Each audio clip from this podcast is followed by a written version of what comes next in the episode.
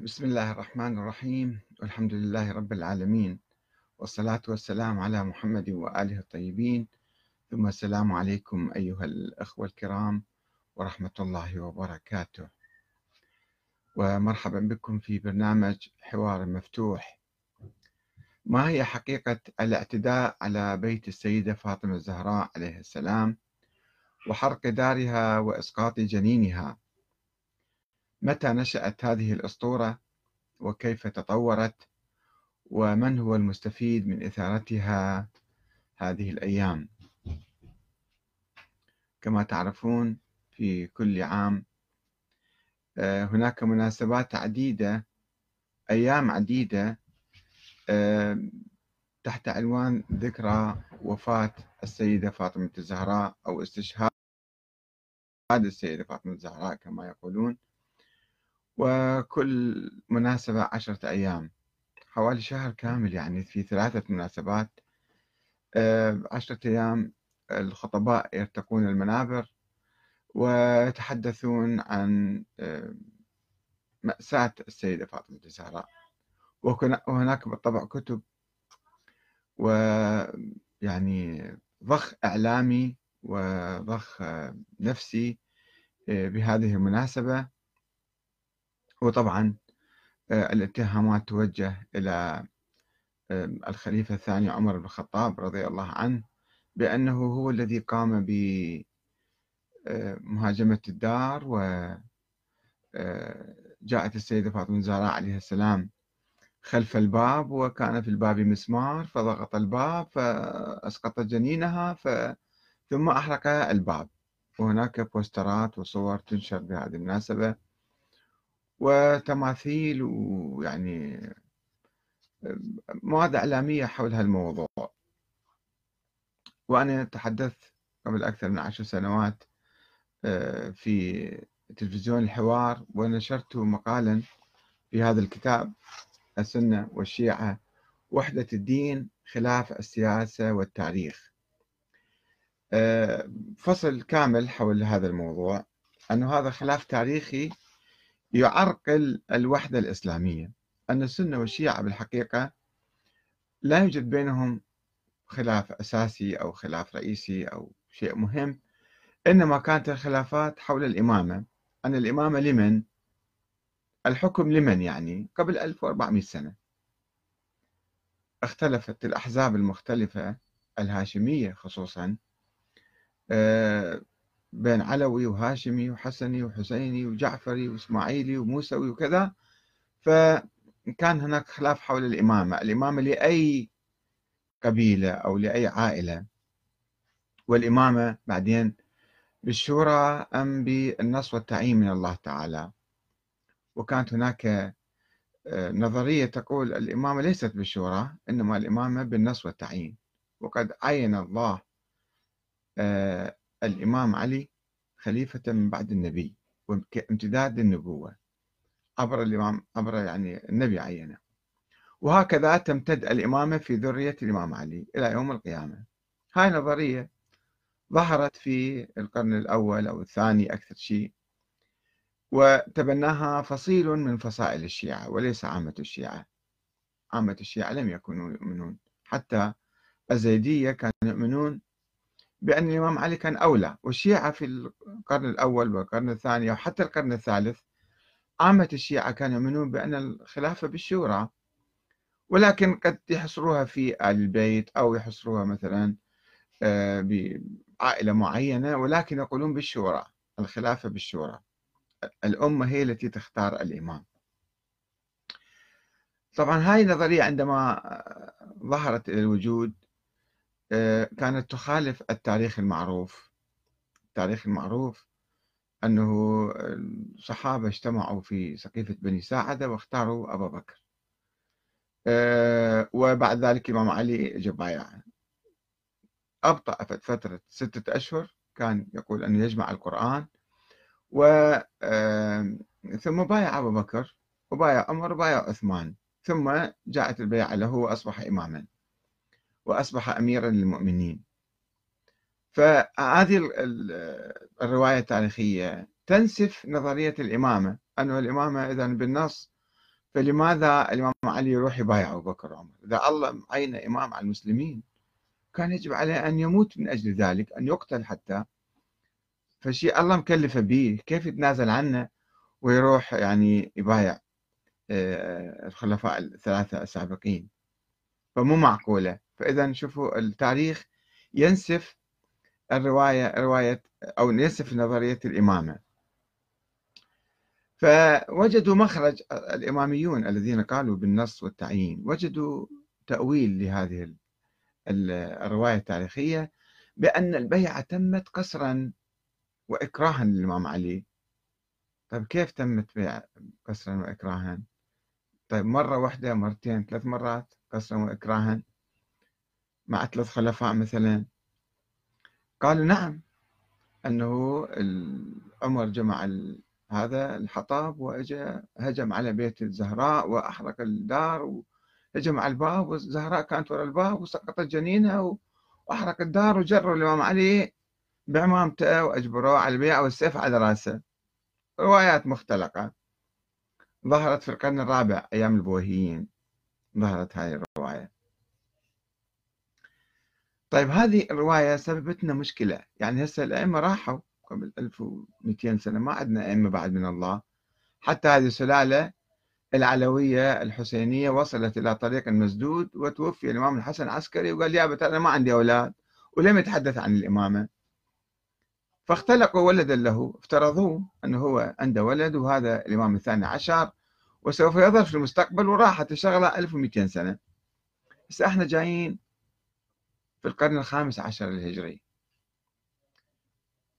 يعني ماذا نفعل تجاه الأحداث اللي مرت في ذيك الأيام؟ هل هل كانت هذه الأمور من صلب الإسلام، من أساسيات الإسلام، أم كانت قضايا يعني خلافات شخصية وراحت؟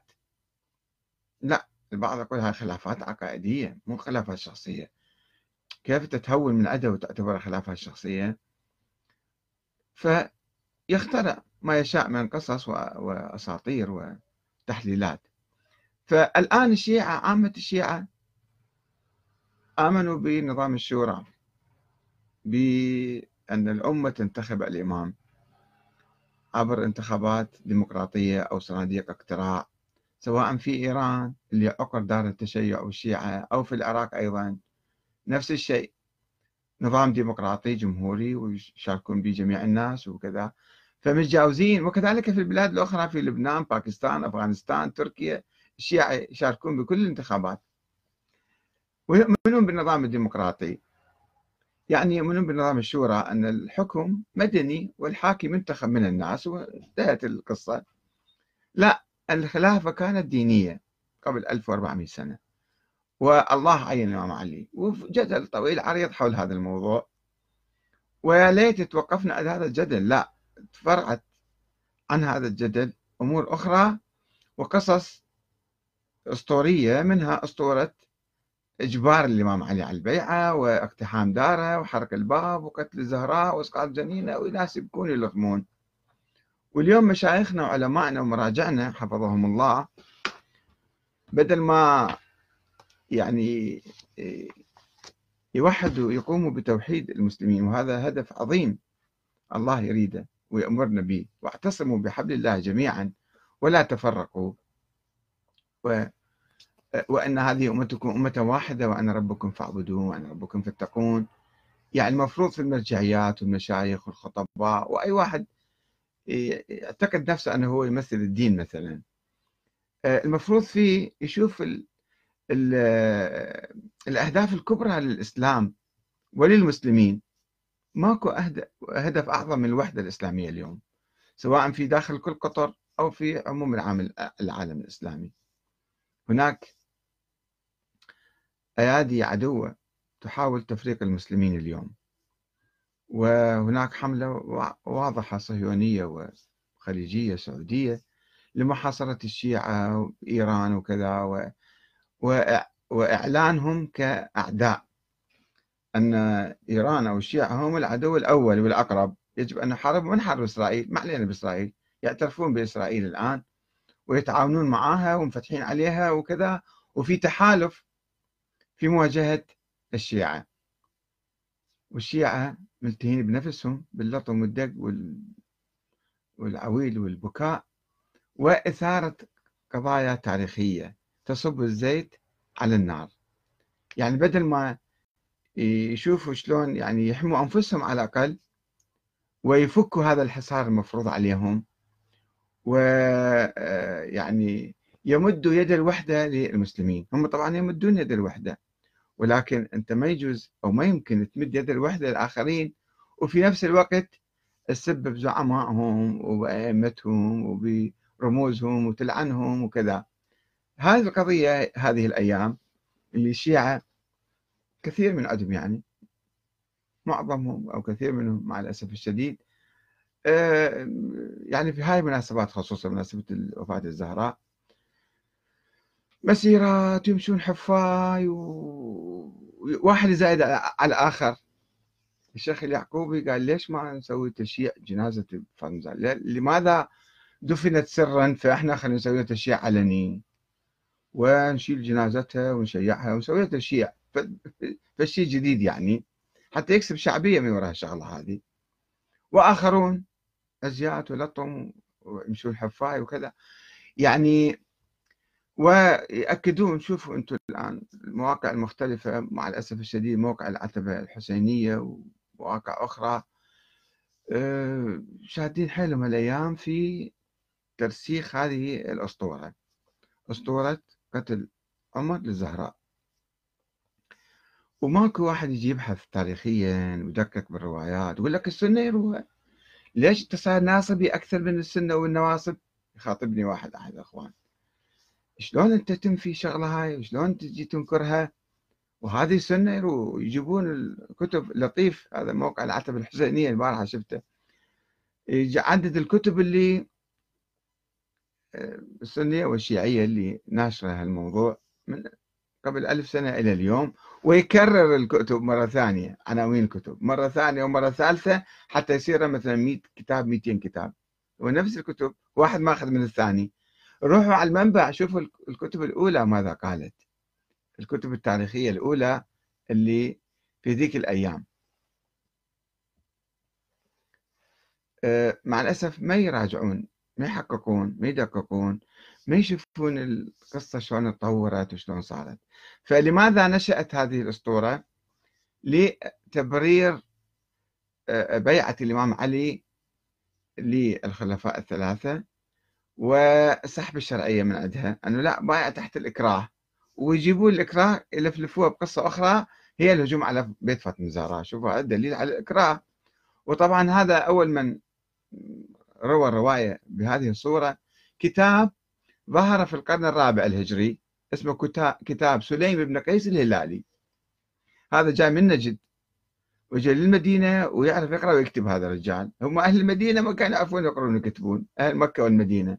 هذا جاء من الصحراء ذيك الأيام ويعرف يقرأ ويكتب، ولزم قلم وقام يسجل كل ما يدور في السقيفة وما بعد السقيفة والهجوم على بيت الزهراء وفلان ايش قال وفلان ايش حكى، رواية مفصلة كتبها. وهذا كتاب ماله اختفى، والرجال هم اختفى غاب. ظهر متى؟ في القرن الرابع الهجري أيام البويهيين، والكتاب انتشر، وكل الروايات اللي ياخذوها الآن من هذا الكتاب. كتاب مختلق ومفتعل ومؤلف في القرن الرابع، اجى واحد سوى له قصه، اختلق له رجال معين، راوي معين اسمه سليم بن قيس الهلالي، وجاب له الروايات وجاب له احاديث وكذا، قام مصفط فيها. فجماعتنا يعتمدون على الكتاب، لو هم يراجعون شويه قبل هذا الكتاب في بدايه القرن الرابع الشيخ الكليني جمع كتاب الكافي وجمع به شماك وغث وسمين، والغث ماله أكثر من السمين كما تعرفون، كما يقول علماء الشيعة. شماك من أحاديث رواها وجمعها لم يذكر هذه القصة أبدا، ولم تكن معروفة في حياة الأئمة في القرن الأول والثاني والثالث، ما حد بيذكرها، الشيعة ما يذكروها. فراوي اسمه مصنف ابن أبي شيبة كان عنده مصنف، ذكر في رواية خبر آحاد واحد عن واحد عن عبد عن مولى عن ما أدري منه، مولى فلان عمر بن الخطاب اللي ما كان موجود ذيك الأيام، بعدين اشتراه عمر، أنه عمر قال اعتصم بعض الصحابة في بيت الإمام علي وقال لهم تعالوا اخرجوا بايعوا، وإذا ما تخرجون قالوا له أحرق عليكم الدار. قالوا له بالبيت في فاطمة، قال وين؟ هاي الكلمة، لا حرق ولا عصر ولا سقط جنين ولا هاجم الدار ولا كذا. بعدين صارت القصة كأنها حقيقة وقامت تتطور.